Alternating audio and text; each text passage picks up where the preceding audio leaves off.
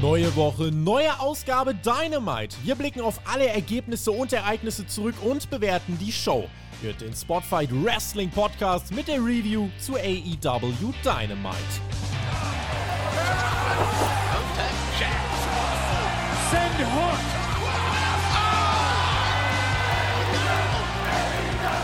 Freitag, 26. Mai 2023. Ihr hört und seht den Spotfight Wrestling Podcast. Ich bin Tobi und das ist eure heißgeliebte AEW Dynamite Review. Alles, was wichtig ist diese Woche, besprechen wir natürlich hier. Ihr seid goldrichtig. Da, äh, ja, dieses Wort goldrichtig trifft natürlich auch auf vieles zu, was er hier zu sagen hat. An meiner Seite. Ich freue mich, dass er wieder da ist. Stand selbst zehn Jahre im Ring. International erfolgreich gewesen bei WWE hinter den Kulissen. Ihr wisst es natürlich. Und er ist heute hier. Alexander Petranowski. Guten Morgen. Alright, Brother Friends und Sister Friends und guten Morgen da draußen. Es ist Freitagmorgen und wir nehmen diese wunderbare Review auf die Go Home Show zu Double or Nothing. Ja, da wollen wir doch mal gucken, wie die Storylines kurz vor Ende des Pay-Per-Views äh, auf die Zielgerade gebracht wurden. Mhm, es ist Pay-Per-View-Woche und was für eine. Wenn ihr beim, äh, beim Tippspiel bisher noch nicht mitgemacht habt, überhaupt kein Ding, falls ihr sagt, Backlash irgendwie in Sand gesetzt oder nicht mitgemacht. Dieses Wochenende gibt es einfach drei Tippzettel. Ich wiederhole drei. Night of Champions, NXT Battleground und AEW Double or Nothing.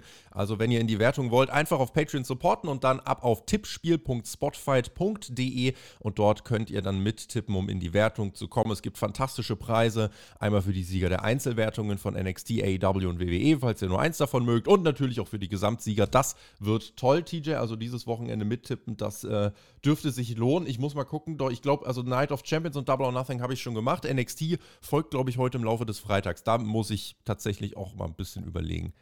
Ich habe Backlash total in den Sand gesetzt und ich habe auch noch gar keine Tipps abgegeben für dieses Wochenende. Ich will auch gar keine Tipps abgeben für dieses Wochenende. Wenn die Saison schon so scheiße startet, das wird nichts mehr, Tobi. Das wird nichts mehr.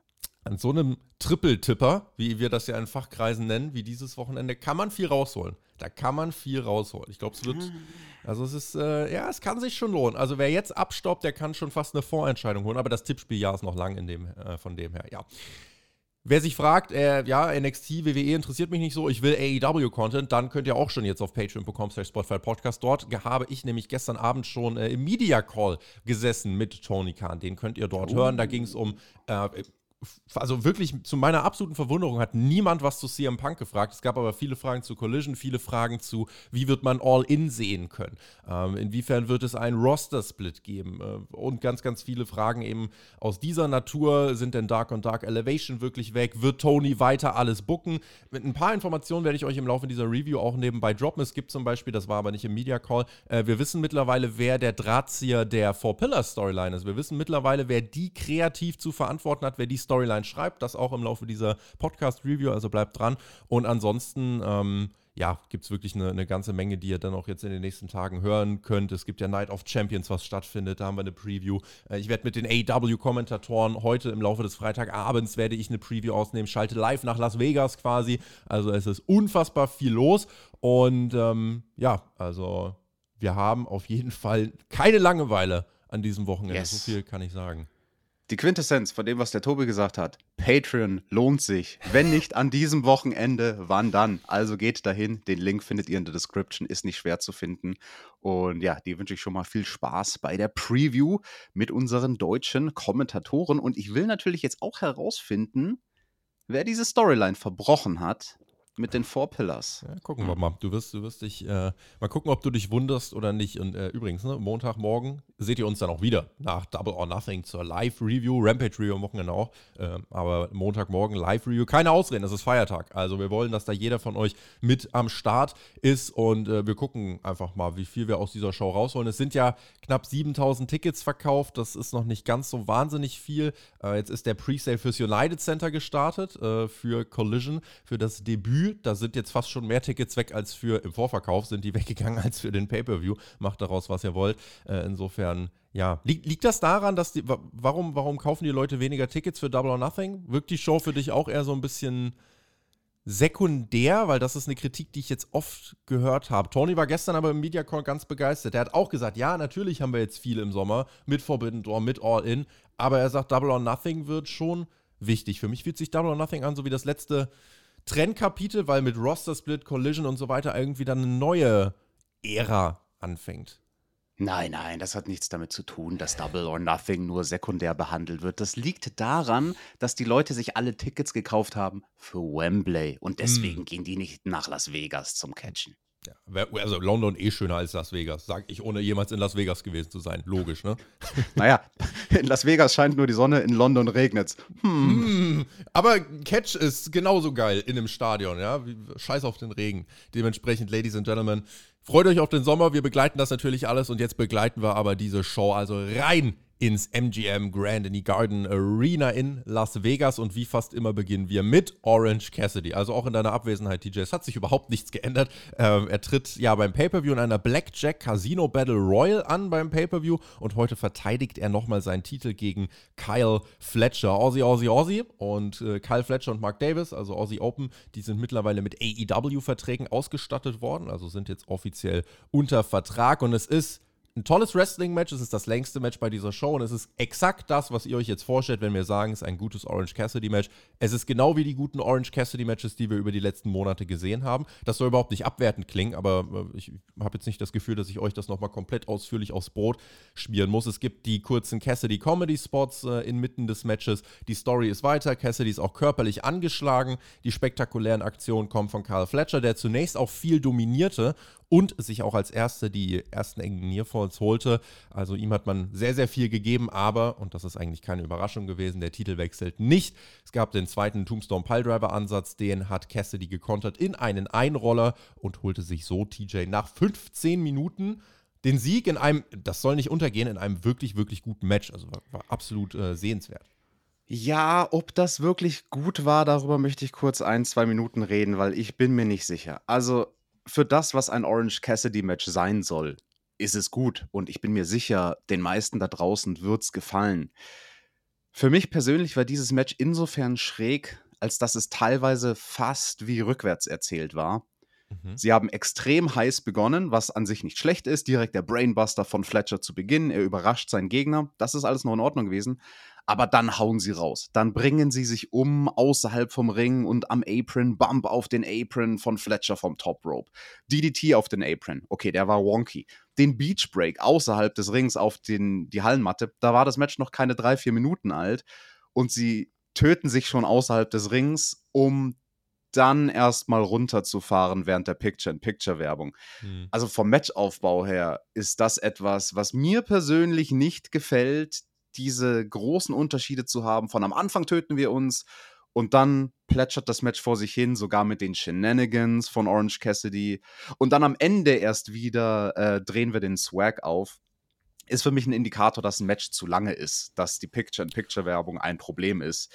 Das ist ein Match mit den Sachen, die sie da machen wollten. Wäre das Match insgesamt knackiger gewesen und stringenter, möchte ich sagen, wenn sie es vielleicht in zwölf Minuten gemacht hätten. Wenn du diesen Mittelteil wegmachst, diese Picture-in-Picture-Werbung, dann hätte es mir, denke ich, besser gefallen. Mhm, also nach Möglichkeit, äh, dass der Tipp vielleicht an Tony Khan, die Werbung nach dem Match ausstrahlen und wenn es nicht geht, eben, also kann ich eher komplett entscheiden, aber hier wäre es besser gewesen, die Werbung nach dem Match zu haben und das Match dafür ein paar Minuten einzudampfen. Genau. Ja, also das ist eine spannende Beobachtung. Und ja, also die haben sich tatsächlich am Anfang richtig aufs Maul gehauen und dann wurde es erstmal ruhiger. Ja, es war so ein Auf und Ab und dann am Ende nochmal ein Auf. In jedem Fall steht am Ende die Titelverteidigung. Yes. Damit können wir weitermachen mit Ricky Starks Backstage. Er sagt, er ist ein Hitzkopf und hat überhaupt keinen Bock mehr, weil die ganze Zeit, jede Woche wird er nur noch vom Bullet Club Gold attackiert. Letzte Woche wurde er disqualifiziert, aber das hat er ganz bewusst gemacht. Aber er hat keinen Bock mehr jede Woche auf die gleiche Scheiße. Und wie er das gesagt hat, wird er vom Bullet Club Gold attackiert. Und äh, die ja, nehmen ihn da Backstage auseinander, zerreißen ihn. Ricky hat keine Freunde, die ihm helfen. Er ist da einfach, wird mit einem Stuhl auch vermobst auf so einer Technikkiste. Und dann machen die Kommentatoren, die No-Sellen ist komplett und machen einfach nahtlos weiter mit einem Videopaket zu Adam Cole und Chris Jericho. Das hat mich noch am meisten angekotzt. Also das mit Ricky Star, ich habe es euch schon 80 Mal erzählt, muss ich nicht nochmal machen, aber dass die Kommentatoren das so genosellt haben, weil Ricky hat unter anderem auch gesagt, er wird in der International Battle Royal stehen, ja, in der Titel Battle Royal. Kann man doch drüber reden, ja, oder generell über die Story könnte man noch mehr reden, aber hier die, die Präsentation, mm. Ja, aber Tobi, das sollte dich nicht wundern. Das ist eine Go-Home-Show und das ist ein ganz klassisches Go-Home-Show-Phänomen, was wir bei AEW haben. Zack, zack, zack, die, Die ganzen hacken. Segmente müssen durchgehackt werden. Wir haben keine Zeit, uns aufzuhalten. Das war auch später in der Show noch ein, zwei Mal, das an einem Ende von einem Segment, wo man sich denkt, so, ja, lass den Moment stehen. Okay, und wir machen weiter im Programm mit dem nächsten Ding. It is what it is. Und dann ging es weiter mit einer Promo vom Jungle Boy, der sagt, er ist schon so oft nach Vegas reingefahren und als anderer Mensch rausgekommen. Und das wird auch in diesem Fall jetzt so sein. Nur diesmal wird er als Champion rauskommen. Und dieser Ring, der hat ihm einen Sinn im Leben gegeben. Wie fandest du diese Promo? Nicht gut. Ich Interessant. zu langweilig. Okay, spannend, weil ich fand sie besser als die Jungle Boy Promos sonst und ich kann dir auch sagen, warum. Vom Promo-Aufbau her war es nämlich an sich gut, dass er eine persönliche Note reingemacht hat, quasi eine Anekdote. Das ist ein ganz klassisches Stilmittel, das ist aus dem echten Leben, dadurch ist es believable. Dieser Mann ist im echten Leben diese Strecke schon sehr oft gefahren. Er braucht dann nicht sich eine Geschichte ausdenken, sondern er kann authentisch reden. Das fand ich gut. Die Delivery, Das da kann man dran arbeiten. Der Mhm. Jungle Boy ist halt nicht die Charisma-Bombe. Aber inhaltlich, was er gesagt hat, war gut. Es ist halt sehr monoton. Und das bringt uns vielleicht auch ne, bei der Four Pillars-Geschichte. Wir können das jetzt machen, wir können es auch nachher machen. Äh, Das bringt uns noch zu so ein paar Faktoren, was funktioniert, was funktioniert nicht. Bleiben wir jetzt vielleicht erstmal beim Jungle Boy und sagen, äh, für mich persönlich zumindest, es ist einfach ein zu krasser Unterschied. Einmal von MJF zum Beispiel Mhm. zu Jungle Boy und die Delivery, weil wir das hatten, es ist sehr, es ist halt kein fesselnder Talker, es ist sehr monoton und Mhm. Klar, es ist authentisch, aber es gibt mir nicht so einen Topstar-Vibe. Und das war nachher bei einem Segment, was kommt nochmal so. Ja, und eine Sache möchte ich sagen, da nehme ich ganz kurz Bezug auf letzte Woche, weil da haben der Flo und du sich sehr gewundert, hä, warum bookt man das denn so rund um den Jungle Boy? Warum inszeniert man ihn so? Warum lässt man ihn wegkloppen von Rouge? Was da passiert ist, Rouge took advantage of him. Also das ist eine Formulierung, die es im Lockerroom gibt, take advantage of your opponent. Hm. Ähm, der hat dem Jungle Boy nichts gegeben. Das war maximal unprofessionell von Rouge. Der hat gewusst, mit dem kann ich es machen. Den kann ich unterbuttern. Den kann ich auf eine gewisse Art und Weise wegshooten durch unkooperatives Verhalten. Der wird sich nicht wehren können. Der hat nicht die Fähigkeiten, der hat keinen MMA-Background, der ist kein echter Schläger. Der kann nichts dagegen machen, wenn ich dem nichts gebe, wenn ich no-selle und wenn ich alle Aktionen an mich reiße. Und das war nicht, dass das so geplant war, dass äh, der Jungle Boy da quasi gar keine Offensive hat in dem Match. Das war ähm, ein richtig beschissenes Verhalten von Rouge. Und ich hoffe, dass wir den nie wieder sehen. Gucken wir mal.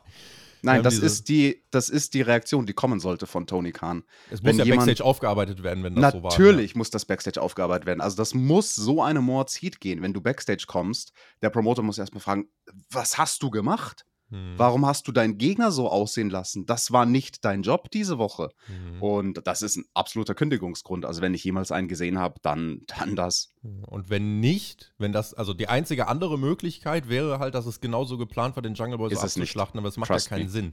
Ist es nicht. War, war es nicht. FTA kommt dann heraus, nachdem sie letzte Woche an Karen Jarrett zugrunde gegangen sind.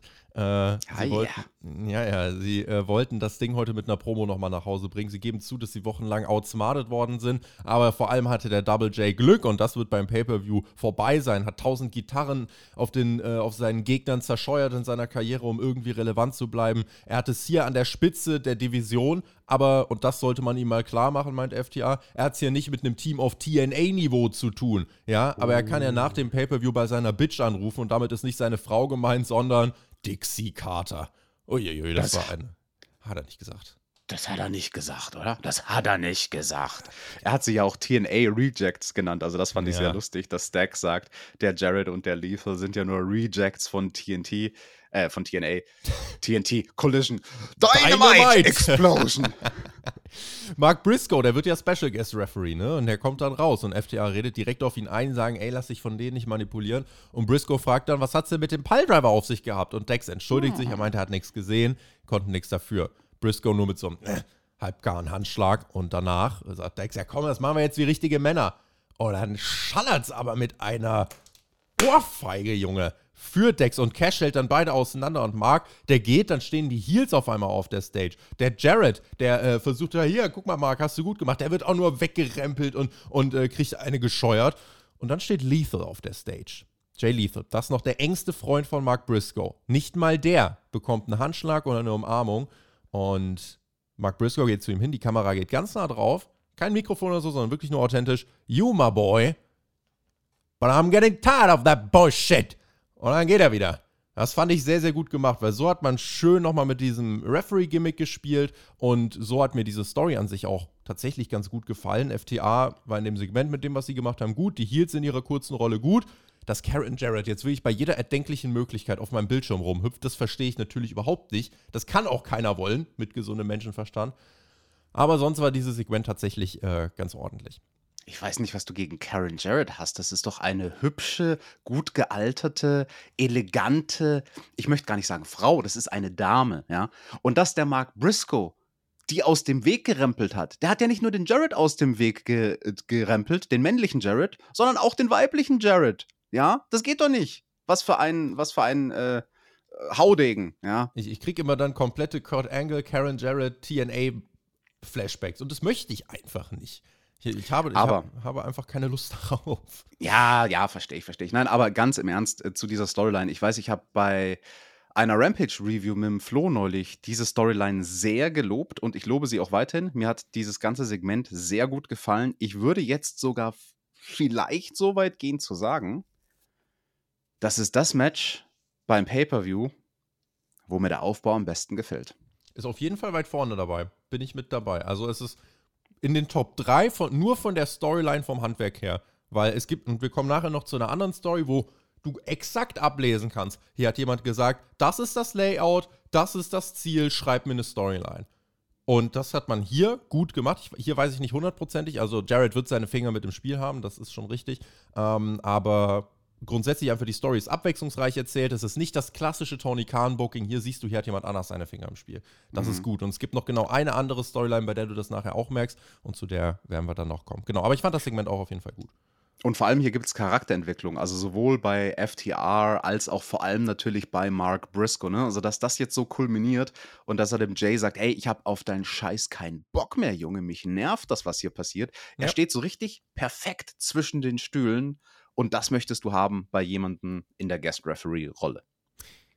Sammy Guevara ist dann im Interview, sagt, er wird sich für MJF nicht hinlegen. Das Angebot steht ja noch, dass er viel Geld dafür kriegt. Und dann hält er wieder eine komplette Babyface-Promo. Er verfolgt seinen Traum. Er hat sich nie in seiner Karriere kaufen lassen. Er ist mit, der, mit den Fans groß geworden und jetzt ist er im Main Event und will MJF den World Title abnehmen. Ja, also ich glaube, bei Sammy sind die Leute am meisten verwirrt, weil sie wollen ihn nicht cheeren, jetzt sollen sie ihn aber auch nicht mehr buhen das ist irgendwie äh, ja, zum Scheitern leider verurteilt. Ja, Sammy, Gesundheit. Es gibt nun ein Open House Rules Match. Der Trios Title, weiter keine Story, sondern einfach nur Match after Match after Match ich habe tatsächlich auch erst überhaupt nicht äh, gepeilt, was ist denn jetzt die Dealer's Choice, weil ist man überhaupt nicht drauf eingegangen in diesem ja, Match. doch, ist man, ist man. Also, ähm, äh, aber es ist interessant, dass das an dir vorbeigegangen ist. Ich musste zurückspulen dann, bevor ich es mitgekriegt habe. Genau, das ist nämlich ein Indikator dafür, dass wenn man dem Kommentar nicht zuhört und nicht jeder hört dauernd den Kommentatoren zu. Vor allem, wenn man sieben Seiten Skript dazu schreibt. Genau, dann ging die Dealers Choice an einem vorbei. Vom Matchaufbau her haben sie es aber sehr schön umgewandelt, also mhm. dieses Special Feature von diesem Match. Die Dealers Choice war nämlich quasi one in, äh, one mexikanische out. Regeln, genau. Ähm, du brauchst keine Tags. Also du kannst taggen, aber du musst es nicht. Wenn ein Mann den Ring verlässt, dann ist das das Zeichen, der nächste Mann kann legal in den Ring von seinem Team. Und ja. damit haben sie sehr schöne Spots gemacht, vor allem zu Beginn des Matches. Vor allem Tommy war da sehr, sehr smart. Er ist mit einer Sequenz und ist mit seinem Gegner beschäftigt. Auf dem Apron und der Gegner versucht ihn am Apron zu attackieren und Tommy hüpft einfach vom Apron. Ja, damit ist er out. Und mhm. sein anderer Partner ist legal. Brody steht hinterm Gegner und wämst den von hinten um und er hat ihn niemals kommen sehen. Also da haben sie äh, schöne Spots mitgemacht mit dieser Sonderregel. Ja, also da hat man dieses Mal schon mal mehr mitgemacht als letztes Mal. Man hat auch beim Finish, hat man dann die äh, Rope Break-Regel nochmal geshowcased. Mhm. Beim ersten Match hat man ja gar nichts in die Richtung gezeigt. Die Gegner waren übrigens Blake Christian, AR Fox und Gran Metalik. Äh, die zwischendurch, die kriegen sogar einige Spots. Die dürfen sogar gut aussehen, weil man sich keine Ahnung was davon erhofft. Äh, ich verstehe es nicht. Die Arena war diesmal ganz wild beleuchtet. Mich hat es immer oh, noch ein bisschen abgelenkt. Also hat so einen Lichteffekt ins Publikum geworfen. Ich sage, ich habe es letztes Mal mit dem Marcel war das damals in der Review, habe ich schon gesagt, beleuchte nur den Ring und von mir aus noch einen Titantron, aber der Rest ist mir zu wild. Das, das, das fuckt mich ab, da sehe ich, äh, da blicke ich nicht durch. Und, ähm, Interessant. Auf, ja, also fand ich nicht so gut. Und am Ende, genau, landet, äh, landet eben, äh, oder Buddy Matthews hat dann einen äh, Inverted Texas Cloverleaf, ich glaube, gegen AR Fox angesetzt. Der Rope Break zählt nicht. Dann landen alle Geeks in Aufgabegriffen und AR Fox musste dann letzten Endes tappen. Ja, also es war eine, eine Übergangstitelverteidigung die eigentlich, glaube ich, nur da war, um nochmal so ein bisschen Sachen zu testen für diese House of Black äh, House Rules Gimmick-Geschichte. Und ich bin anderer Meinung als du, denn mir hat die Beleuchtung gefallen. Okay. Vielleicht stehe ich mit dieser Meinung alleine da, weil es ein krasser visueller Impuls ist, weil es intrigt, weil es irritiert, weil ich mich frage, huch, was ist denn das? Hm. Und dadurch bleiben meine Augen am Fernseher kleben. Also vielleicht auch, wenn ich durchseppe, ähm, das wirkt visuell nochmal anders. Ich, ich finde das andere auch schön. Also wenn man die Halle komplett abdunkelt und nur den Lichtkegel genau, auf den Ring macht. Aber ich fand das hier nicht schlechter. Ich fand es eigentlich noch besser. Ähm, mir gefällt an sich tatsächlich dieses ganze House of Black Rules Gimmick. Ja, jetzt diese Woche vor allem haben wir halt nochmal gemerkt, die Gegner sind halt dann teilweise wirklich random. Also ich habe mir ja. gar nicht die Namen notiert. Ich habe mir einfach nur aufgeschrieben, House of Black versus Randos. Gegen irgendwelche drei Wrestler. Ja. AR Fox sieht noch am besten aus. Implosion Senden springt er aus dem Ring. Das war ein schöner Spot, hilft alles nichts. Alle tappen am Schluss. Ähm, beziehungsweise der eine ist einfach tot gegangen am Apron. Ähm, ja, wo will man damit hin? Also die Frage ist halt, wie lange kannst du das machen? Und ich würde jetzt mal vorweggreifen, ich glaube nicht allzu lange bis dieser Act von so einer Art Match mit den ganzen Sondergimmicks, was heißt, ja, langweilig wird. Dass du sagst, ja, jetzt, jetzt habe ich schon irgendwie drei, vier, fünf Mal gesehen. Es braucht halt Gibt kreative Dealers Choice. Regeln. Ja. Das, ist, das ist das einzige Gimmick, wo du ein bisschen Varianz drin hast. Und dementsprechend und, kann man da, finde ich, noch was mitspielen. Also, keine Ahnung, ja. da muss mal wirklich jemand kommen und sagen: Ja, wir gewinnen das Match schon bei einem One-Count und nicht bei einem Three-Count.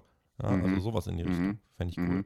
Und, und sie haben sich ein bisschen vielleicht ins eigene Knie geschossen, aber ich weiß es nicht. Also dadurch, ich habe nämlich darüber nachgedacht, über diese Regeln und wie sie ausgelegt sind. Was mich am meisten irritiert, ist ja dieses, die Cues werden enforced. Mhm. Also darauf ist der Fokus. Und das hebelt eigentlich alle Möglichkeiten aus, zum Beispiel Hardcore-Matches zu machen. Ja. Also wenn einer sagt, hey, ich will ein Match machen, wo es legal ist, einen Stuhl einzusetzen, nee, dann greift ja eigentlich die Regel, die oben drüber steht, nämlich dass es die Queues gibt. Und darf, ich, darf ich als Dealer's Choice sagen, die Queue ist not enforced? Ich oder ist das dann plus so, und Minus? Äh, ist das Minus oder wie, wie, wer rechnet das? Ich interpretiere es so, dass das nicht geht. Also es ist jetzt nicht, du kannst jetzt nicht sagen, okay, unsere Choice ist, wir machen hm. No Ropes Barbed Wire Trios Match. Ja. Da, aber dann und, guck mal, wenn man so über die Regeln schon mal streiten kann, sind sie schon mal nicht wasserfest oder wasserdicht, ne? Also dementsprechend. Ähm die brauchen Mark Sterling, der muss das anwaltlich ja. festhalten und ganz klar machen, ob diese Regeln so im Wrestling-Regelbuch verankert sind. Und dann kommt der Marcel mit seinem kleinen Buch. Der hat ja das Wrestling-Regelbuch, mhm. ist ja mhm. kein Heft, ist ja ein richtiges Buch mit so 200 Seiten mindestens. Ne? Ja. Ne? Und äh, der kann dir dann sagen, ob das konform ist, ja. Hm, wenn sie in der random Belanglosigkeit versinken wollen, dann Mark Sterling. Übrigens, wofür steht das R in random richtig? Ring of Honor Weeklies. Das sollte ich vielleicht mal nebenbei kurz noch erwähnen. Ach, ähm, nö. Also ne, einfach nur mal für den Umstand, ne? Also die Ring of Honor Weeklies, die laufen auf dem Honor, äh, Honor Club. Und tatsächlich die Weeklies, das sehen gar nicht so viel mehr Leute, wie diesen Podcast hören. Also das ist auch keine ausgedachte Zahl, sondern es hat, also der Honor Club hat, glaube ich, 15.000 Abonnenten und die Weeklies äh, schauen irgendwie 6, 7, 8.000 Leute, wenn überhaupt. Und das Krasse ist, diese Woche ne, gibt es eine Episode, also die wird ein bisschen länger als zwei Stunden gehen, aber da finden einfach in einer Wochenshow, ne, eine Show, finden eiskalt 19 Matches statt. 19. Die Show ist normalerweise zwei Stunden lang. Tony meinte, sie wird ein bisschen länger. Sie ist jetzt schon ausgestrahlt. Ich glaube, sie ist dann äh, knapp drei Stunden, aber trotzdem. Äh, Im Media Crowd, Tony Khan gesagt, ja, wir werden 19 Matches haben. Das wird eine Pay-Per-View-Ausgabe einer Wochenshow. Einige Matches gehen sogar ein bisschen länger. Also will du damit einfach nur sagen, also Ring of Honor ist das neue Dark und Tony Khan hatte im Media Call gesagt, Ring of Honor soll in Zukunft die Plattform auch für Indie-Talente werden, aber auch weiter sollen große Namen tatsächlich bei Ring of Honor äh, auftreten. Aber ja, also das äh, finde ich, find ich schon krass. Es ist im Endeffekt einfach nur eine Match-Plattform. Dort gibt es keine krassen Angles, keine. Also ich frage mich, wer guckt das? Also wer hat, also wer, wer guckt tatsächlich einfach 19 Matches, ballern, ballern, ballern, ballern, ballern und 10 der 19 Matches sind kürzer als 5 Minuten. Also wen Tobi. spricht das an? So sehr kann doch keiner Wrestling lieben, dass er sich das reinzieht. Und ich sag dir, Tony hat sich für jedes dieser Matches den Kopf zerbrochen. Und da weißt du, wie viel er sich auf Double or Nothing vorbereiten konnte. Der soll sich mal lieber den Kopf darüber zerbrechen, wo seine erste Collision-Ausgabe stattfindet, ja? Hm, richtig, das sollte er auch machen. Ähm, aber ja, macht er nicht. Er hat, äh, ich greife den Ball gleich auf, er hatte Media Call, weil das noch die Info, er wurde gefragt, wirst du weiter alles kreativ in der Hand haben? Wirst du weiter the end all be all of everything sein? Und Bitte hat- sag nein, bitte sag nein, bitte sag nein. Er hat gesagt, er hat sein Team jetzt vergrößert. Er hat mehr Leute, die ihm mehr, mehr Ideen geben werden, aber mehr wird es auch nicht sein. Also sie liefern ihm die Ideen, er bündelt die Ideen in die Storylines und trifft die Entscheidung. Es ist nicht so, dass er sagt, dieser Mensch schreibt Ring of Honor. Dieser Mensch schreibt Rampage. Nein. Er hat jetzt eben, er hat es halt vorher schon nicht geschafft, alle Ideen irgendwie aufzunehmen. Jetzt hat er noch mehr Menschen, die ihm noch mehr Ideen geben. Und er hat gesagt, das heißt halt auch, dass ich immer mehr Ideen trotzdem auch verwerfen muss. Aber er hat nicht die Ansage gemacht, dass er irgendwas abgibt oder so. Er hat gesagt, Brian Danielson ist jemand, den er in Zukunft mehr einbinden wird. Aber ähm, ja, ansonsten hat er nicht irgendwie gesagt, dass er da was konkret abgibt, sondern er holt sich einfach Leute, die ihm noch mehr Ideen geben, damit sein Kopf irgendwann komplett platzt. Aber Tobi, wer hatte denn jetzt die Idee für die Four-Pillar-Storyline? Wirst du mir nicht verraten, ne? Da muss ich auf Patreon gehen, um das herauszufinden. Ä- Entweder das, also der, der Media Call ist ja tatsächlich, äh, der Media Call ist ja free for all, also den machen wir nicht hinter die Paywall, dürfen wir auch gar nicht. Ähm, und genau, die andere Info, das hat er da gar nicht gesagt, sondern das, ich, ich erkläre es dir gleich, okay? Ich erkläre es dir gleich, wenn wir beim Four-Pillar-Segment sind. Dann, dann, äh, dann lasse ich die Katze aus dem Sack. Vorher vielleicht noch ganz kurz ein Rückblick auf die Wiedervereinigung der Elite aus der Vorwoche. Das war ja äh, unser nächstes Segment hier, das war der Payoff für vier Jahre Storyline. Und äh, da schrieb auch jemand zu uns, ne, wie könnt ihr das nicht als krassesten Moment der AEW-Geschichte feiern? Und ich so, ey, war, Wenn es also nicht war, so war inszeniert gut, wird. war, war, war gut, aber war jetzt für mich keine, keine Outer-Body-Experience oder so. Ja, und guck und- dir an, was das Follow-up diese Woche war. Das Follow-up diese Woche war eine kurze Hangman-Backstage-Promo. Also wie groß kann es gewesen sein? Das ist ein großes Problem gewesen. Also, wenn ich mir angucke, was hat man bei dieser Go-Home-Show alles für Segmente gemacht und wo hätte man vielleicht ein bisschen mit dem Stift ansetzen können und was durchstreichen oder verkürzen oder die Card transformieren, dass das Follow-up vom Hangman, nachdem er wieder mit The Elite zusammen ist, wirklich nur eine 30-sekündige Backstage-Promo ist, das ist schwach. Ja. BCC stand hier im Lockerroom, der war so rot beleuchtet und Danielson meint, die Elite wird beim Pay-Per-View beendet. Mox meint, wir sind the best in the world. Das ist der Standard, den wir uns selber setzen. Wer sein Geld ausgibt, bekommt von uns Bestleistung, keiner besser als wir. This is the Major League Kids. Am Wochenende gibt es den Clash von Profis gegen Amateure. Wäre mein Main Event, aber Tony hat bereits bestätigt, dass äh, das Four Pillars Match der Main Event wird, der Show. Ja, dieses Anarchy in the Arena, das hatten wir ja letztes Jahr schon. War doch dasselbe Ding. Nur, dass dieses Mal Eddie Kingston nicht dabei ist. Komm. MJF kommt heraus, begrüßt Tony Schiavone mit Wasser ins Gesicht und dann begrüßt er Virgin Vegas und er sagt dann ein bisschen was zu den Pillars. Er sagt, Sammy, der soll seine Zunge lieber in die Steckdose stecken. Darby soll auf den Mount Everest rauf, aber mit zugebundenen Schnürsenkel, Beinen wieder runter. Und der Jungle Boy, der soll in eine Echokammer gesteckt werden, damit er in seiner Langweile, an seinen langweiligen Promos einfach selber zugrunde geht. So, da, das war schon mal die Standortbestimmung wieder. So. Das ist eine kreative Foltermethode, also vor allem für einen Jungle Boy. So, wir sind hier seit Tag 1, sagt er. Vor vier Jahren wusstet ihr nichts über uns. Wir sind AEW. Und auf einmal gibt es lauten Jubel und MJF-Chants. Und er sagt dann, ich will aber gar nicht mehr hier bei AEW und Pillar sein. Ich bin gelangweilt. Es gibt keine Competition. Dafür Backstage zu viel Inkompetenz. Die Fans sind scheiße. Tony weiß, dass mein Vertrag ausläuft. Also das Gimmick holt man wieder raus. Und sagt, natürlich ist kein Zufall, dass ich meinen Titel jetzt gegen drei Leute verteidigen muss. Ja, und gar nicht gepinnt werden muss, um den Titel zu verlieren. Vielleicht gehe ich wirklich einfach nach Hause mit meinem Hauptpreis und ihr werdet rausfinden, keiner ist auf dem Level of the Devil. Danach kommt Darby Allen heraus auf Schuhen, die wirklich wie Stelzen waren. Also Jesus Maria. Und MJF sagt Also- auch das direkt als erstes.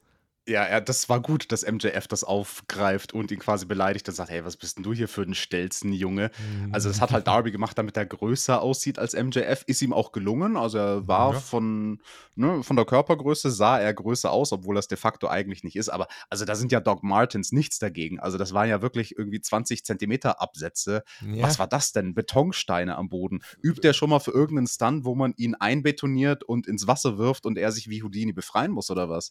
Im Kla also nennt man im klassischen Modeschöpferkreis, in dem ich ja entstamme, äh, sind das klassische Betonbotten gewesen. Also so nennt man die. Die Ähm, guten alten Betonbotten. Apropos Fashion, also wenn wir mehr Zeit hätten, aber es ist eine, ist eine Go-Home-Show, da haben wir leider nicht die Zeit, würden wir natürlich ein. Style-Update machen zu MJFs Outfit, aber mir fehlen auch die Worte. Also das kann ich gar nicht beschreiben, was der hatte, um, Ja, um Himmels Willen. Darby kommt dann raus, äh, wirkt für die meisten noch am glaubwürdigsten in dieser Storyline und ich verstehe warum, weil er am Mike einfach noch am meisten Kontra geben kann. Darby meint, nach meinem Uni-Abschluss 2011 wurde mir gesagt, ich soll meinen Ball flach halten und nicht übertreiben.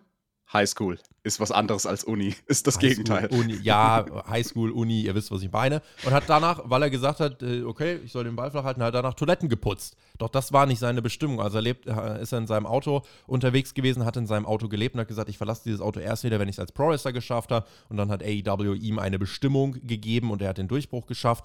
Darby will das Gesicht der Liga sein, dafür braucht er den Titel und vielleicht besiegt er MJF sogar mit dem Headlock Takeover. Danach gibt es den Low Blow von MJF gegen Darby als Reaktion darauf. Sammy Guevara macht den Save zu einer Reaktion, die kein Mensch bekommen sollte, wenn er in einem Pay-Per-View-Main-Event steht. Sie war nämlich fast nicht vorhanden. Danach kommt Jack Perry raus. Auch die Reaktion auf ihn war nicht Main Event Babyface. Tut mir leid. Er fegt MJF von den Füßen auf der Stage und zeigt uns dann den Gürtel in die Kamera. Und bei diesem Image habe ich mir nochmal gedacht, nein, das, das, nein, das ist es einfach nicht. Erstmal der Gürtel fast doppelt so breit wie der Jungle Boy. Und dazu kommt einfach, dass Jack Perry, der hält den Titel nicht hoch mit krassem Selbstbewusstsein. So, ja, Mann, ich bin so. Er hält den so hoch, der Arm zittert fast schon, weil der Titel so schwer ist und er guckt drauf und guckt, Mama, und guckt so durch die Gegend. Nein, da, nein, das ist nicht das, was ich brauche. Das hat keinen Star-Vibe und ähm, ne, auch fürs Tippspiel und so weiter. MJF ist ein so fucking haushoher Favorit in diesem Match. Keiner, wirklich keiner glaubt hier an einen Titelwechsel und AEW hat in meinen Augen nichts dafür getan, um das in dieser Storyline so wirken zu lassen. Und jetzt sage ich dir auch gleich, nachdem du noch was gesagt hast, wer dafür verantwortlich ist. Und das wird bei vielen den Effekt haben, dass ein Groschen fällt und man sich denkt, ach so. Und dann werdet ihr es verstehen. Aber Tobi, wie kannst du das denn alles nur sagen? Der MJF, der ist ja benachteiligt in diesem Match, ja. Also rein statistisch gesehen, ne, wenn, wenn du von den Prozenten Scott ausgehst. Steiner Promo habe ich die hier? Nee, leider nicht gerade. Schade. Jetzt kommt Scott Steiner Mathematik. Ja. Der MJF, der hat ja quasi nur eine 25-prozentige Siegeschance. Eigentlich noch weniger, weil er muss ja nicht selbst gepinnt werden. Also die Gegner können sich ja gegenseitig pinnen und dadurch verliert er den Titel. Also eigentlich hat MJF quasi eine 12,5-prozentige At Siegeschance. At best. Also ich tippe nicht auf den im Ti- Tippspiel und ähm, ich kann gar nicht verstehen, warum du sagst, dass das hier nicht heiß wäre und ein toller Main Event und Mensch, ich bin ja so gespannt, wer der neue Champion wird bei Double or Nothing. Ich kann es dir gar nicht sagen. Ich bin gespannt wie ein Flitzebogen. Ich bin mir so sicher. Ja, dass ich im Tippspiel, ich, ich werde mit, mit einem Titelwechsel, werde ich im Tippspiel, werde ich einen, einen Punkt machen und ich Ja. verrate dir nicht, weil du jetzt so gemein diese Storyline gebasht wirst, gebasht hast, wer der neue Champion wird. Ja. Ah, okay. Also TJ ist wirklich, also dafür nochmal, das war der Home Run, das war das Aufregendste an dieser Storyline bisher. Äh, weil an sich, wir haben ja schon alles dazu gesagt und was einfach nochmal ganz klar wird, MJF, und das habe ich mir, weil ich habe mich wirklich gefragt, okay, warum funktioniert es nicht? Ähm, es funktioniert aus dem Grund nicht. MJF braucht am Mic starke Gegner für eine glaubhafte Story. Das im Ring, easy. Aber er braucht am Mic glaubhafte Gegner. Gegen wen hatte er seine besten AW-Stories? Jericho, Cody Rhodes, CM Punk. Alle am Mic mindestens auf Augenhöhe mit ihm. Jetzt hat er eine Fehde gegen Darby, noch am ehesten, aber Sammy Guevara und Jungle Boy. Und man hat viel mit Promos gemacht. Das hat nicht funktioniert, weil MJF, der hat hier mit den ersten 30 Sekunden wieder alle Pillars durchgeschnetzelt. Ja, und die, die sind nicht rehabilitierbar mit ihren Skills, dann einfach müssen sie das einfach hinnehmen. So, und jetzt sage ich dir, wer für diese Story verantwortlich ist. Diese Story hat Tony Khan in die Hände gegeben, wirklich die Storyline zu schreiben von MJF. MJF hat diese Story geschrieben. Und ich finde, unter dem Aspekt, der Mann ist Mitte 20 und ja, der ist, glaube ich, schon wrestlingmäßig in Mastermind, aber eine Wrestling-Storyline schreiben als Champion für dich selber, für die Challenger, würde ich, äh, nein, würde ich nicht nochmal machen, tatsächlich. Also will gar nicht sagen, dass MJF nie mal ein Booker oder sowas werden kann oder nie kreativen Input haben sollte, aber für diesen Zeitpunkt jetzt war es falscher Ort, falsche Zeit, falsche Verantwortung, finde ich. Das ist unglaublich spannend. Mit dem Namen hätte ich jetzt tatsächlich nicht gerechnet. Also damit hast ja. du mich sehr überrascht. Und das ist interessant, weil es zeigt, wie schwierig es ist, eine gute Storyline zu entwerfen du kannst ein großartiger Wrestler sein und MJS, äh, MJF ist vor allem ein großartiger Talker. Ja. Aber das bedeutet nicht automatisch, dass deine Storyline-Ideen gut sind. Oder vielleicht ist die Idee gut, im Ansatz glaube ich nämlich vielleicht immer noch, dass diese Four Pillars-Idee gar nicht schlecht war. Mhm. Aber man muss es ganz anders umsetzen. Und wir haben das ja zur Genüge kritisiert, diese Storyline. Ich erinnere mich zurück an dieses Bullshit-Turnier, was es da gab und wie ich mich darüber aufgeregt habe. Dieses Turnier, was nur eine Farce war. Und wir wussten alle, okay, es gibt dann den Swerve und Tag-Team-Match. Uh, Überraschung, jetzt ist es doch ein Four-Way. Das war kein guter Weg dorthin. Obwohl an sich die Idee gut war aber dann musst du halt die Jungs elevaten, bevor die Story startet. Das war, glaube ich, das Problem. Ja. Man, man hat gedacht, dadurch, dass man die drei Herausforderer in diese Rolle bookt, sind sie automatisch elevated, weil, hey, ihr seid jetzt Number One Contender. Nein, man hätte sie vorher elevaten müssen. Yes. Videopaket zu Wardlow, Christian Cage und zum Ladder Match. Das äh, ja, hat jetzt nichts Neues irgendwie bewirkt. Das war aber der Teil. Dafür Haken dran. Kam, finde ich jetzt nicht viel Neues. Nee. Tyre Valkyrie ist dann da. Sie traf auf Lady Frost. Und Lady Frost bekommt eine Bauchbinde und in so einer Bauchbinde sollte ja gerade TJ, wenn es das erste Mal ist, irgendwas stehen, bei dem ich weiß, okay, jetzt kann ich sie zuordnen, jetzt weiß ich was. Hier steht, Coming of win over Miranda Ellis on last week's Ring of Honor Honor Club, 7 p.m. Eastern Time Thursdays at watchringofonor.com. Und dachte mir, nein, das hat mir nicht geholfen. Ich weiß überhaupt nichts über sie. Und dann kommt ein Match hinterher, was ich in zwei Stichpunkten eigentlich abhaken kann. Ja. Tyre dominiert, Jade Cargill lenkt sie ab, Tyre gewinnt trotzdem. Match war aber nicht gut, weil Lady Frost und Tyre Valkyrie A in meinen Augen keine Chemie hatten und B, mhm. weil Lady Frost nicht TV-bereit ist. Sie hat, das hat man groß overgebracht. Sie hat ihren Gymnastics-Background, aber das wirkte wie so ein, äh, das wirkte wie ein NXT 2.0-Match. Das war keine Vollblut-Wrestlerin. Ja, Lady Frost ist ein Two-Trick-Pony nicht ein One-Trick-Pony, sondern sie hat zwei schöne Spots. Die hat man auch direkt gesehen während dem Entrance, wo man von Ring of Honor einen Einspieler hatte und gesehen hat, oh, guck mal, da sind ihre zwei krassen Aktionen. Eine davon hat sie dann während diesem Match auch gemacht. Äh, aber das alleine reicht nicht. Ich will nicht sagen, dass sie eine grottenschlechte Wrestlerin ist, ganz und gar nicht, aber das Hauptproblem war hier die mangelnde Chemie mit ihr und Taya. Taya mhm. war keine gute Gegnerin für Lady Frost, die sehr geprägt ist in ihrem Stil und das finde ich persönlich eher negativ. Mir gefällt das nicht. Sie ist sehr geprägt vom mexikanischen Wrestling. Das siehst du vor allem zu Beginn vom Match in, in, ihren ganzen Bewegungsabläufen. Wie sie in die Seile geht, wie sie ausweicht, wie sie duckt, wie sie die Gegnerin weiterschickt oder weitergeschickt werden will, was für Tayan total ungewöhnlicher Bewegungsablauf ist. Das ist etwas, was sie sonst nicht macht, aber sie hat sich hier darauf eingelassen, hm. ein bisschen diesen mexikanischen Stil zusammen mit Lady Frost zu machen. Das war quasi ein Styles Clash, dieses Match. Also das, das wurde leider schlechter, je länger es ging. Und es war nicht nur drei, vier Minuten lang, wo du so Schwächen ja. verstecken kannst, sondern das Doppelte, siebeneinhalb Minuten. Ähm, kein gutes Showing, nein, für, für keine der Beteiligten hat, danach gibt es nochmal den Stairdown mit Jade Cargill. Ja, das war dann das zu, zu der Fehde, habe auch schon viel zugesagt. Es äh, fühlt sich nicht so an, als wäre das jetzt der große Moment, wo der Titel wechseln sollte. Vielleicht wechselt er gerade deswegen. Äh, reden wir in der Preview dann nochmal weiter drüber, aber ja. Zu Taya habe ich noch einen Gedanken, weil ich habe gestern ein Fetzen gehört von einem Interview, was sie mit Chris van Fleet gemacht hat. Und da ging es ein bisschen darum, dass sie ja schon lange in Gesprächen war mit AEW, aber es hat eine Zeit lang gedauert, bis sie einen Vertrag angeboten bekommen hat, bis sie dann zum ersten Mal mit Tony Khan geredet hat.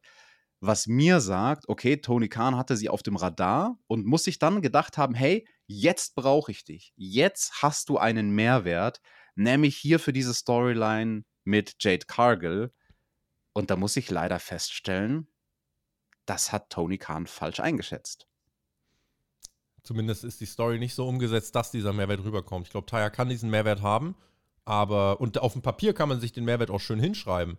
Aber mhm. in der Realität das auch so umzusetzen, Es gab bei Rampage ein gutes Segment letzte Woche, das war's. Jetzt war jetzt diese Woche nicht mehr das Momentum da und dementsprechend ja, gucken wir mal, äh, wie es dann für Jade Cargill weitergeht nach Sonntag.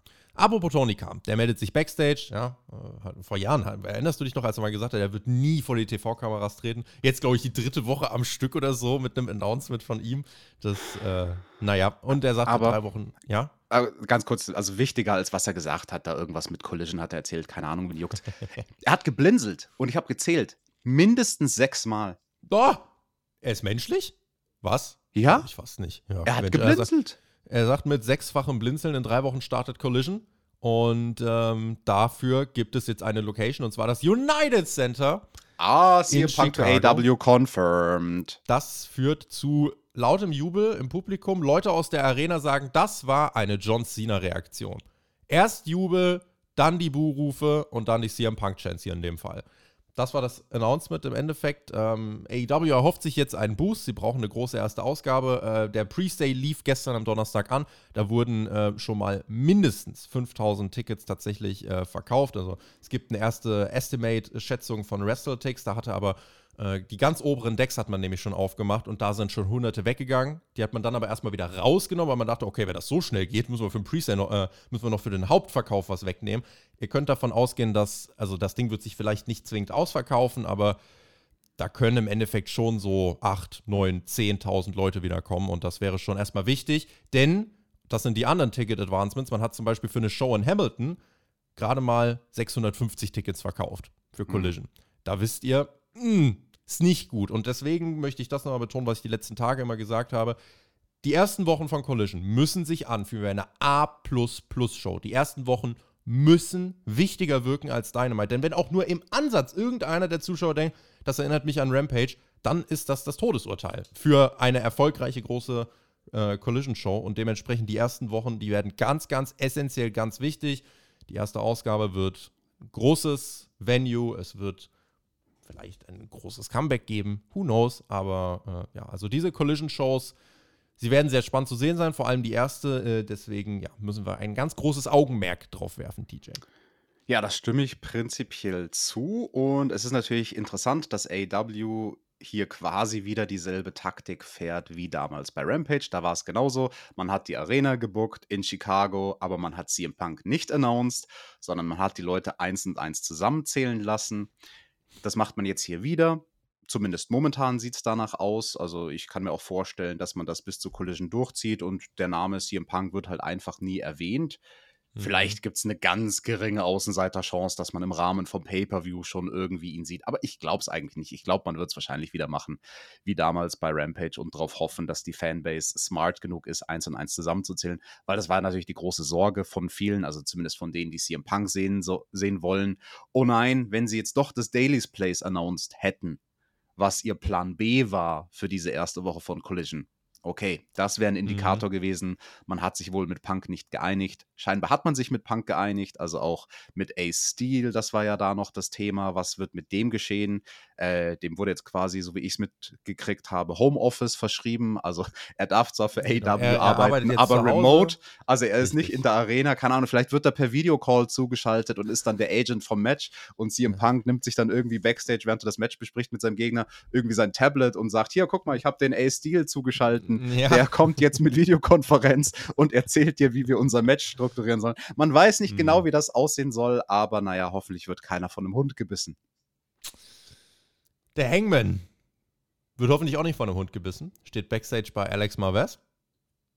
Und der wird gefragt, was ist sein Status bezüglich der Freundschaft mit den Young Bucks und Kenny Omega. Und er sagt, ah, weiß gar nicht, ob ich mit Kenny Omega mal richtig befreundet war, aber wir sind größer zusammengewachsen, wir sind eine Familie. Und am Sonntag heißt es für die Familie Anarchy in the Arena und das wird blutig für den BCC.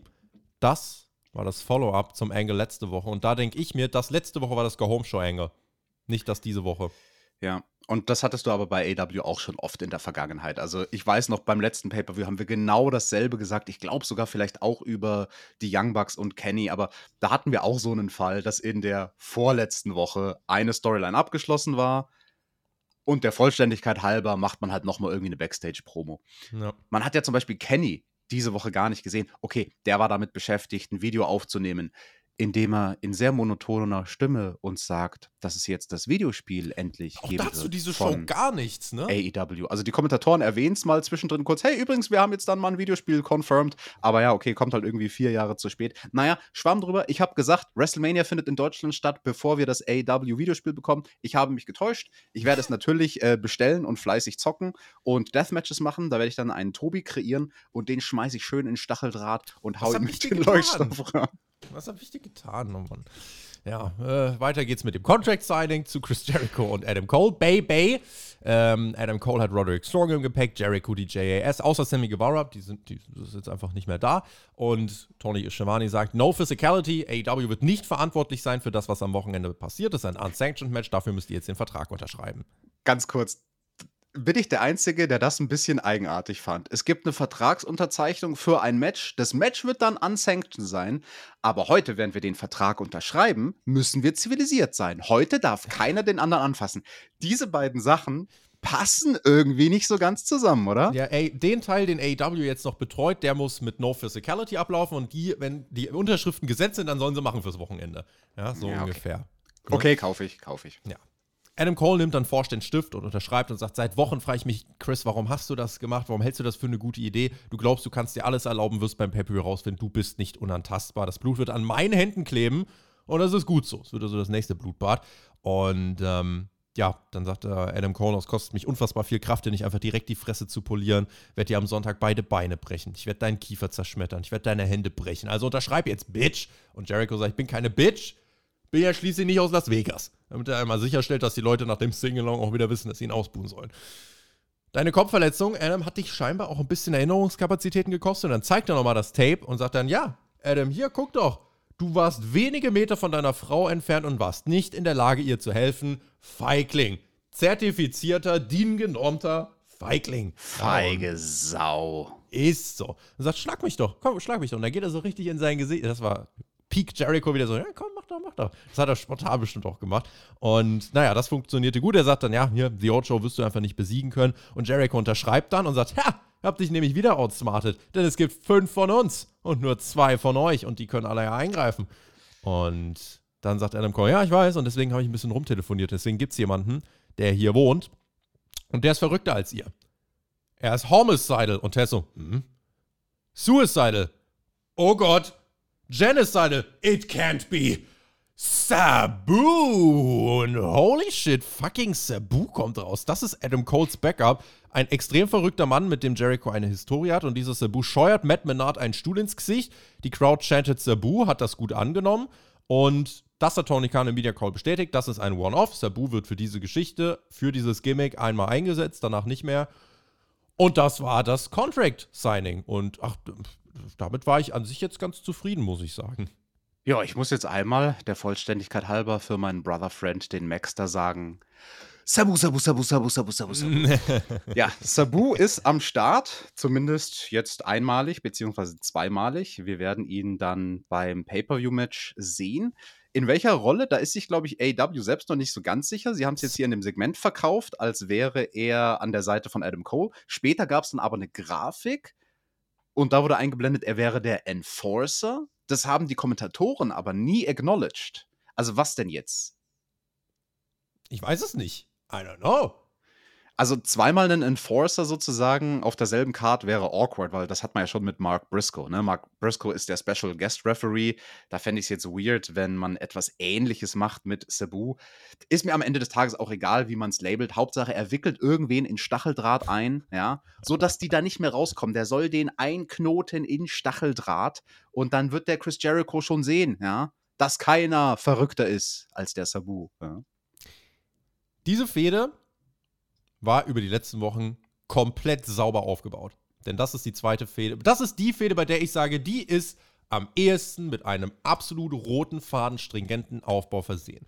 Denn hier hat man gesagt, und auch das, Tony Khan hat hier gesagt, also, wir brauchen eine Fehde, acht Wochen, Chris Jericho gegen Adam Cole. Das Ziel ist, bucke diese Fehde gegen Adam Cole, sodass Cole nach Double or Nothing als World Title Contender in Frage kommt. Das war die Aufgabe für Chris Jericho. Chris Jericho hat diese Fehde gebuckt und diese Fehde hat er sauber, clean gebuckt von A bis Z.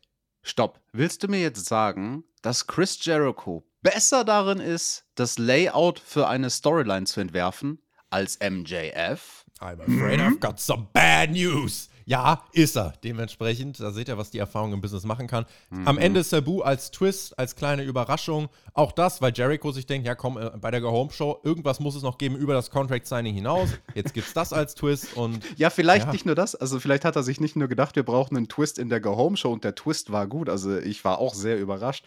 Vielleicht haben die beiden sich tatsächlich gedacht, hm, ja gut, jetzt haben wir uns da reingebuckt, jetzt haben wir den Salat, jetzt haben wir so ein unsanctioned Match, da müssen wir jetzt auch delivern. Also sowas gab es ja bei AW schon, Lights Out und Exploding, mhm. No Rope Barbed Wire. Also irgendwas krasses müssen wir bringen, aber wir haben eigentlich beide keinen Bock, einen Bump zu nehmen. Was machen wir denn jetzt? Ach komm, wir rufen Cebu an. Der nimmt dann einfach ein paar verrückte Bumps während dem Match und wir bladen ein bisschen und gut ist. Ja, soll er machen. Guck mal, vielleicht ist das auch der Hintergrund. Aber hier, was ich damit einfach sagen möchte, eine sauber aufgebaute Storyline, nicht im Tony Khan-Schema, sondern mhm. mit, einer, mit einer Abwechslung, Matches, die Segmente aufbauen, Segmente, die Matches aufbauen, die im Endeffekt das große Ganze aufbauen, eine Story mit Wert, mit emotionalem Investment, an dessen Ende Adam Cole vielleicht als Sieger hervorgeht und danach MJF challengen wird. Maybe und vielleicht, vielleicht wird das ein Match, da könnte ich mir vorstellen, dass manche Leute sich mehr davon erwarten und dann enttäuscht sind, weil es vielleicht ein bisschen overbooked sein könnte mit vielen Eingriffen und vielleicht kommt ja noch Britt Baker raus und schwingt einen Kendo-Stick und Sabu wickelt sie einen Stacheldraht ein. Man weiß Sports es alles. Entertainment halt, ne? Aber ganz ehrlich, das Match muss sich, es kann halt nicht eine weitere Blutschlacht werden, weil wir haben Anarchy in the Arena. Wir haben ein Ladder-Match. Wir haben äh, Matches, bei denen viel Blut fließen wird. Das ist wahr. Da, du kannst es nicht einfach viermal dasselbe machen, so ungefähr. Ne? Ja, also das ist mir auch aufgefallen. Auf dieser Karte, da stehen schon sehr viele Hardcore-Matches und da ja. stimme ich dir absolut zu. Also du musst schauen, dass diese Matches sich dann irgendwie unterscheiden und gut verteilt sind ähm, am Wochenende ja. bei Double or Nothing, definitiv, ja. Videopaket zu Tony Storm gegen Jamie Hater. Äh, beim letzten Mal war dieses Match ja sehr gut und wir bekommen die Information, die Jamie ist weiter verletzt und Tony Storm sagt, sie wird Jamies Arm abreißen, häuten und roh verspeisen. Also Tobi, ganz kurz, was ist denn das dieses Mal bei Dynamite? Die drohen sich da alle Arme abzureißen, ja. roh zu essen. Vorher der Moxley, der will die anderen da abschlachten bei Anarchy in the Arena. Der, der, der Adam Cole, der macht irgendwelche Drohungen, die er ausspricht, Chris ja. Jericho gegenüber, die er niemals umsetzen kann. Ich brech dir dies, ich brech dir das, ich reiß dir noch die Zähne aus dem Gesicht. Weil, also, sind die denn alle, sind die deppert? Blutrünstige Hunde sind das alles, ja. Genauso wie die Tony Storm hier. Match steht an sich auf der Card, aber Jamie Hater ist tatsächlich verletzt und Tony Khan wurde im Media Call gefragt, kann Jamie antreten? Er hat gesagt, ja, wir erzählen ja jetzt die Story, dass sie verletzt ist und sie ist wirklich verletzt. Ja, äh. also es kann sein, dass das Match vielleicht auch nicht kommt. Also Jamie hat gesagt, sie wird beim Pay-Per-View so oder so sein, aber wir haben keine richtige Bestätigung jetzt dafür bekommen. Äh, dementsprechend müssen wir einfach mal abwarten, ob das jetzt so kommt oder nicht. Es gab einen Bericht von Sean Ross Sapp, der hat gesagt, er weiß davon, dass die Division nach Sonntag kategorisch eine andere sein wird. Das kann man jetzt interpretieren, wie man oh. möchte. Das ist natürlich interessant. Äh, was für eine Verletzung hat die Jamie? Äh, tatsächlich ist irgendwas am äh, Arm, Rotatorenmanschette irgendwie. Äh, Ach so. irgendwas kaputt. Deswegen will die Tony ihr den Arm rausreißen, weil ja. wenn eh schon die Verletzung da ist, dann ist es ja recht leicht. Also der Arm, der baumelt Schmeckt ja quasi ein verletzter schon. Arm besser als ein gesunder Arm? Ja, also wenn halt krasse Risse schon vorhanden sind, also dann fängt natürlich Federn. das ganze Fleisch, genau, und die Muskeln. Also das ist ja wie bei Fleisch im Kühlschrank, weißt du, das ist mm. nach mhm. drei, vier, fünf Tagen riecht es nicht mehr so gut. Mm. Ich würde es vielleicht nicht essen, den Arm. Okay, okay. Das ist unser, ja, sonst beraten wir bei anderen Tony, jetzt die, die Tony, bitte auch du zuhören, Tony Storm, nicht, wenn der Arm verletzt ist, wart bis er gesund. Oder nimm den anderen. Nimm den anderen, das geht auch. Danny Garcia und Roderick Strong sind dann im Ring geblieben nach dem Contract Signing, denn die haben jetzt noch ein Match gehabt. Überraschung, es gab ein sehr gutes Wrestling-Match. Grappling Start, Strong ist gut dabei. Garcia dreht das Ding, indem er Strong in die Ring äh, Treppe schickt. Roddy feiert sein Comeback mit stiffen Aktionen, holt sich die ersten Pinfall-Attempts. Auch Garcia darf kurz am Sieg schnuppern, hat Strong im Dragon Tamer, schluckt aber den Gutbuster und den End of Hardek und Strong gewinnt in neun Minuten.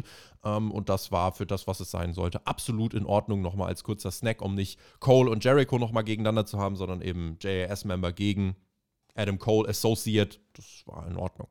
Das Wichtigste hast du ja gar nicht gesagt. Der Daniel Garcia, der hat ja ganz toll getanzt, der ja mehrmals. Woche, ja? Was der für einen, für einen Hüftschwung hat, das ist ja toll. Also bei dem muss ich mir Tango ja Tango Daniel nenne ich ihn auch immer, ja. Ja, da muss ich mir vielleicht Nachhilfestunden geben, wenn ich ihn das nächste Mal im Fitnessstudio sehe, der gute Daniel Garcia, ja, in äh, den USA. Letztes Mal hatte ich die Freude in Los Angeles am WrestleMania-Wochenende. Da habe ich kurz zusammen mit ihm trainiert. Und ja, ich weiß jetzt, warum er diese Rauten seit ein paar Wochen auf seiner Hose hat. Ist dir bestimmt auch schon aufgefallen, ne? Die weiße hm. Hose mhm. von Daniel Garcia und dann so goldene Rauten. Was hat es denn mit der Raute auf sich? Das ist quasi, weil er bei seiner Brustbehaarung in der Mitte zwischen seinen Brüsten, da hat er ja auch so eine Raute, so eine Raute aus, aus Haaren. Mhm. Und deswegen ist es quasi auf seiner Hose, habe ich mir gedacht. Mhm. Ja. ja, guck mal, inspiriert von der eigenen Körperkultur. Das ist doch fantastisch. Willow Nightingale ja, hat die hat auch. Also, hat sich, na, hat sich bei New Japan Strong Resurgent äh, einen überraschenden Sieg gegen Mercedes Monet geholt. Und wir sehen Mercedes Monet hier im AW-Programm und einen Rückblick. Äh, die hat sich den Fuß verletzt, Finish gecallt. Willow hat dann überraschend den Titel geholt. Und Sieg, ein Sieg gegen die ehemalige Sasha Banks ist nicht schlecht kann man, finde ich, was draus machen. Ich muss sagen, ich mag Willow mittlerweile. Ich finde sie sympathisch, sie hat eine positive Energie. Ich finde, sie kann äh, im Ring, hat sie das Niveau und dementsprechend würde ich mir wünschen, dass da mehr mitkommt. Ähm, es hat Tony Khan auch dazu im Media Call was gesagt, hat gesagt, nur Mercedes Monet und ich wissen, was für Forbidden Door geplant war. Insofern, äh, ja, vielleicht verändert es jetzt Dinge, vielleicht auch nicht, aber Willow, ähm, ja, wird auf jeden Fall oder soll davon jetzt weiter profitieren und etwas mehr ins Spotlight rücken gucken wir mal. Also ich finde, wenn du, wenn du sowas hast, weil das ist der größte Sieg ihrer Karriere, musst du als Company eigentlich was mit dir machen. Und es, also ich sehe eine Willow Nightingale tatsächlich äh, lieber als eine Sky Blue, ohne das jetzt irgendwie böse zu meinen. Zu Willow Nightingale habe ich nichts weiteres zu sagen. Ich habe aber was zu sagen zu Double or Nothing am Sonntag. Da gibt es nämlich jetzt nochmal den Card Rundown, den wir jetzt für diese äh, Show hatten. Den kann ich mir aber eigentlich auch sparen. Ihr geht einfach auf tippspiel.spotfight.de. Da gibt es die komplette Card nämlich nochmal. Also mit allem Drum und Dran sollten wir in der Main Show bei acht bis höchstens neun Matches stehen. Was ich erstmal gut finde. Und Tony Khan hat auch betont, er hat gelernt, ein Pay-Per-View soll nie wieder länger als vier Stunden bei ihm gehen, wenn es nicht irgendwelche krassen Sportcompetitions mit Game 7 und so weiter geht, die, die das irgendwie anderwertig beeinflussen. Aber vier Stunden nie wieder mehr. Das war die Ankündigung und ich glaube, ja, gerade bei so vielen Gimmick-Matches, äh, dann dürfen es auch nicht mehr als 8, 9 werden, denn sonst äh, kannibalisieren die sich von der Zeit. Ja, wart mal ab, wie lange das dauern wird nach dem Match, wo Sabu mit dabei ist, um die ganzen Leute wieder aus dem Stacheldraht rauszuschneiden. Das allein wird eine Viertelstunde dauern. Ja. Du brauchst allein fünf Matten dieses Mal, um den, den, das ganze Blut wieder wegzumachen. Naja. Der Main Event dieser Show. Ein Tag Team Match der Lucha Bros gegen Wheeler Utah und Claudio Castagnoli um die Ring of Honor Tag Team Championship. Das ist der Main Event der Go Home Show für AEW Double or Nothing. Es war das spektakulärste Match des Abends. Lucha Bros gegen All Out. Claudio großartig. Wheeler Utah hat in diesem Match wahrscheinlich viel gelernt, einfach so für sich. Ähm, immer wieder die großen Aktionen der Lucha Bros, die an der Power von Claudio scheitern. Kompetitives Match, keine krassen Dominanzphasen für irgendwen. Nach längerem Leiden von Phoenix der Hottag zu Penta. Near Falls für ihn. Und der BCC wird in Bedrängnis gebracht und auf einmal auch Daniels, der richtig am Kommentar ausrastet und sagt: Alter, Utah, wir haben dir doch schon hundertmal gesagt, dass du das so und so machen sollst. Das war Canadian so clever, das war so clever, weil damit ja. konnte er die kleinen Sachen, die Utah nicht so gut gemacht hat in dem Match, perfekt kaschieren am ja. Kommentatorenpult. Fand ich super. Also Brian, der MVP von diesem Match am Kommentar. Mastermind. Also wenn der jetzt mehr Booking-Kontrolle bekommt, der soll bei Collision viel involviert sein, more power to him erstmal.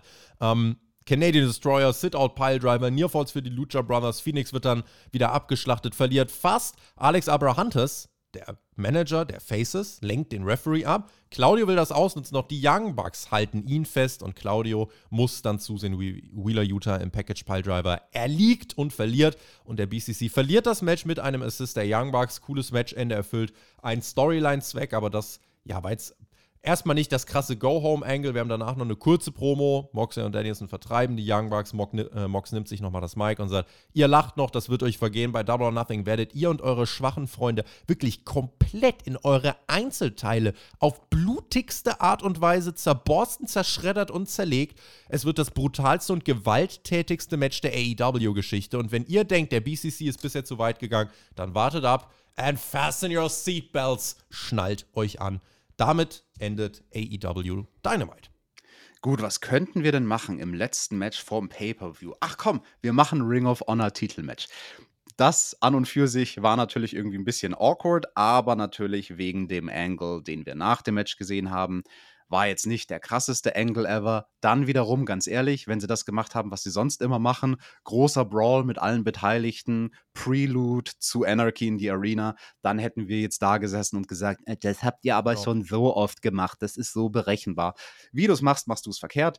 Es war ganz okay, wie man das hier umgesetzt hat. Ähm, ja wenn man jetzt das letzte TV-Segment nicht mehr gesehen hat von dieser Show, ist man, glaube ich, deswegen nicht weniger oder mehr heiß auf den Pay-Per-View. Ladies and Gentlemen, damit sind wir durch mit dieser Ausgabe. Damit endet AEW Dynamite. Ich fand, es war gut, dass wir keinen klassischen Brawl bei der Go Home Show hatten. Ja, und ansonsten war eine AEW Go Home Show. Alles Mögliche, also alle zwölf Matches für ein Pay-Per-View in irgendeiner Art und Weise nochmal irgendwie reingehackt. War als Go Home Show solide, aber ich muss auch so ehrlich sein, ihr habt jetzt nichts verpasst, wenn ihr sie nicht gesehen habt, weil keine Fehde nochmal essentiellen krassen Twist bekommen hat. Am ehesten vielleicht noch Adam Cole und, und Chris Jericho, mhm. aber sonst war es halt einfach ein, ein, ja, wir wollen nochmal ganz schnell alles zeigen, was wir halt haben. Und dementsprechend, äh, ja, das war im Endeffekt die, die Go Home Show. Ähm, ja, war, war, war okay, aber ihr merkt, ich mache jetzt keinen Freudensprung oder so. Also bei den beiden Matches, die eh am besten aufgebaut sind, ich glaube, da sind wir uns einig. Zum einen Jericho gegen Adam Cole und zum anderen aber das Tag-Team-Titelmatch rund um Mark Briscoe, der in der Mitte steht. Ähm, da gab es durchaus noch mal eine Veränderung in den Personenkonstellationen. Das fand ich gut. Und ja, ansonsten, sagen wir mal ganz ehrlich, also das Segment rund um die Four Pillars und MJF versteckt, in Anführungsstrichen. Man eher in der Mitte dieser Go-Home-Show. Und das war auch ganz gut. Weil, wem wollen wir was vormachen? Wäre das hier WWE, dann hätte die Show geendet, und das ist kein Vorwurf an WWE, aber dann hätte die Show geendet mit Jungle Boy, der MJF auf der Rampe umschlägt und den Gürtel hochhält und wir alle sollen glauben, ja, Jungle Boy wird neuer Champion beim Pay-Per-View. Ich fand's gut, dass AW zumindest genug Selbstreflexion hat, um zu realisieren, gut, das Ding mit den Four Pillars ist vielleicht jetzt nicht das heißeste Eisen im Feuer bei diesem Pay-Per-View. Es ist nicht das Segment, was die Go-Home-Show abschließt. Was aber schon viel aussagt über den Stand der Storyline um den World-Title. Fühlt sich nicht nach Main Event an und der einzige Verkaufspunkt für das besagte Four Pillars Match ist, sie haben ein krasses Match, weil die Spannung ist nicht da. Und für mich ist der Verkaufspunkt, sie haben ein krasses Match bei AEW, gerade für ein Pay-Per-View, zu wenig. Es wird viele krasse Matches geben. Das ist kein Alleinstellungsmerkmal. Insofern, naja, wir gucken mal. Ich bin gespannt, was Mike und Günther in der Preview äh, sagen. Also, wer noch nicht heiß ist, die werden das schaffen, ja. Ihr werdet danach heiß sein, so viel kann ich euch sagen. Und ansonsten äh, natürlich äh, auch vor dem Pay-Per-View nochmal die ganz wichtige Rampage-Review von uns am Wochenende. Und dann, wie gesagt, seid ihr sowieso im Delirium mit Night of Champions Live-Review. Dann kommt Double or Nothing. NXT bringen wir euch am Montag auch noch eine Review zu Battleground. Insofern, Freunde, Vergesst auch das Tippspiel nicht. Es gibt so viel, was ihr beachten müsst und ähm, mitnehmen solltet, was wir euch anbieten wollen. Also taucht mit uns gemeinsam ab in ein fantastisches Wrestling-Wochenende. Und egal, was ihr schaut, habt Spaß. Und damit bin ich nämlich schon in meinem Schlussakkord angekommen. Denn was soll ich noch sagen? Habt Spaß. GW, genießt Wrestling. TJ hat die Schlussworte, ich drücke den Knopf und damit schicken wir euch jetzt ins äh, verlängerte Pfingstwochenende. Da freue ich mich drauf, wen es betrifft. Wir hören uns und ähm, TJ, take it home! Habt Spaß, genießt Wrestling. Was könnte es für bessere Schlussworte geben? Es ist Pay-per-view-Wochenende mal drei. Jede Liga und jede Brand haut uns irgendeine krasse Show um die Ohren. Da kommt man ja gar nicht mehr raus aus dem Wrestling gucken und da bleibt dann leider auch dieses Wochenende keine Zeit, um sich 19 Stunden oder 19 Matches bei Ring of Honor anzugucken. Deswegen bis Montag in der Früh.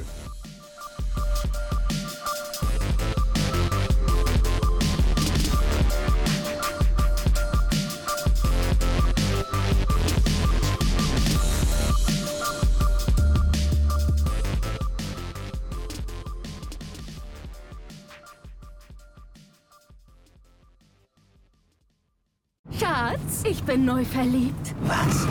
Da drüben. Das ist er. Aber das ist ein Auto. Ja, eben. Mit ihm habe ich alles richtig gemacht. Wunschauto einfach kaufen, verkaufen oder leasen. Bei Autoscout24. Alles richtig gemacht. Wie baut man eine harmonische Beziehung zu seinem Hund auf? Puh, gar nicht so leicht. Und deshalb frage ich nach, wie es anderen Hundeeltern gelingt, beziehungsweise wie die daran arbeiten. Bei Iswas Dog reden wir dann drüber. Alle 14 Tage neu mit mir, Malte Asmus und unserer Expertin für eine harmonische Mensch-Hund-Beziehung, Melanie Lippisch. Iswas Dog mit Malte Asmus. überall, wo es Podcasts gibt.